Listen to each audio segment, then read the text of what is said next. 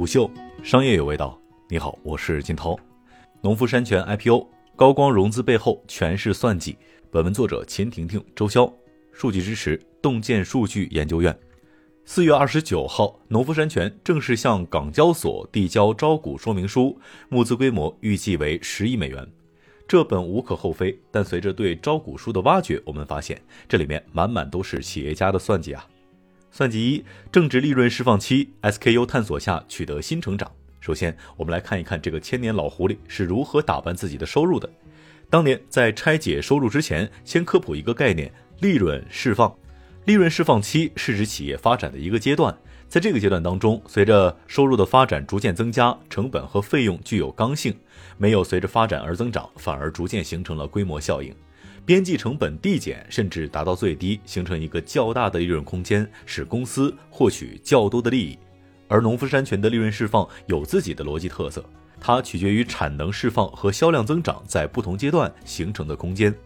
农夫山泉的产能释放不是你脑海当中一根直线向上走的样子。贵州武陵山在开发后第三年产能仅为六点三五亿吨，两年之后猛增一点四倍，在二零一九年达到了十五点二三亿吨。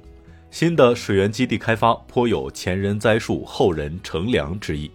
类似游戏开发完成前期的花钱的生意已经发生，摊销成本趋于稳定，人民币玩家疯狂氪金，收入在此阶段快速的上涨。农夫山泉此阶段就是这样。二零一九年，农夫山泉净利润达到了四十九点五七亿，同比增长百分之三十七点二。与上年百分之六点七的同比增长率相比，我们可以得知，农夫山泉正处于一个释放利润的高峰期。此时上市，收入表现快速增长，估值进而会更高一些。农夫山泉一直注重多品牌策略，除了延续经典品牌的内涵，农夫山泉也不断进行 SKU 的探索。根据消费者的需求，开发了茶饮料、果汁饮料、咖啡饮料和其他品牌。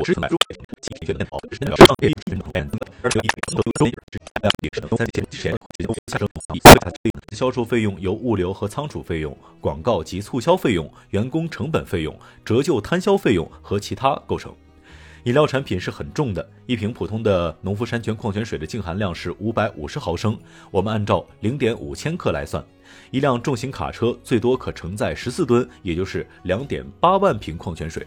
按照招股书给出每吨一千零七十二元的出厂价来算，一辆重型卡车所承载的矿泉水的总价值是一点五万元，也可以看出饮料客单价非常低。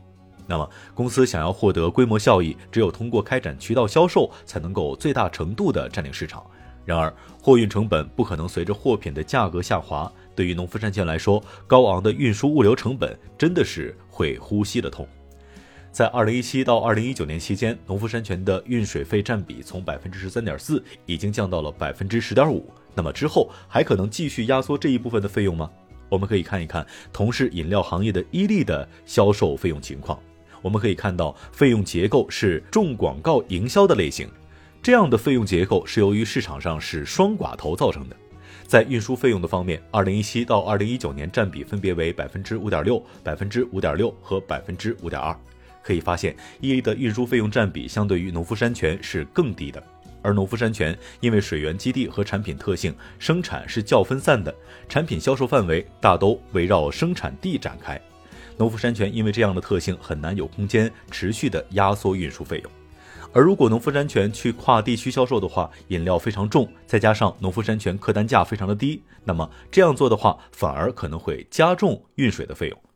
农夫山泉的矿泉水零售额在行业当中排名第一，市场份额达到百分之三十七。在这种规模之下，农夫山泉在二零一九年把公司的仓储物流占营收比降到了百分之十点五。农夫山泉的矿泉水市场规模已经是行业的第一名，通过规模效应覆盖了一部分的费用，在二零一九年降到了百分之十点五。但是本身的产品特性使得这一部分的费用想要降低是非常困难的。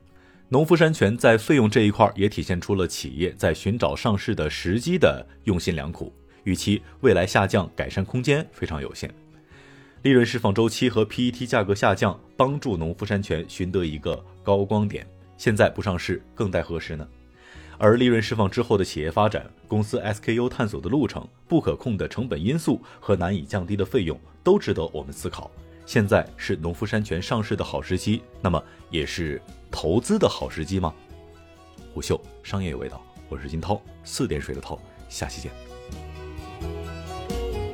虎嗅，商业有味道。本节目由喜马拉雅、虎嗅网联合制作播出，欢迎下载虎嗅 APP，关注虎嗅公众号，查看音频文字版。